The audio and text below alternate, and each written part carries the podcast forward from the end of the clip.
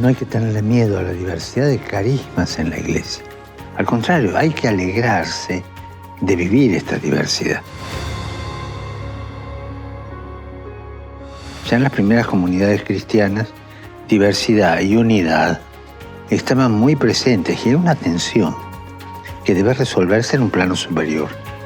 Más aún, para avanzar por el camino de la fe, necesitamos también el diálogo ecuménico con los hermanos y hermanas de otras confesiones y comunidades cristianas.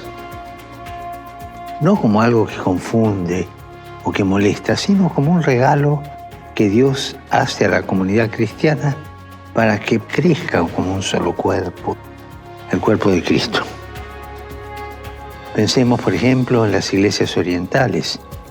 Tienen unas tradiciones propias, unos ritos litúrgicos característicos, pero mantienen la unidad de la fe, la refuerzan, no la dividen.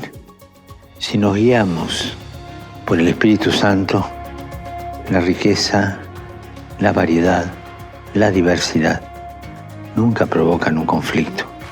El Espíritu nos recuerda que ante todo somos hijos amados de Dios, todos iguales en el amor de Dios y todos diferentes.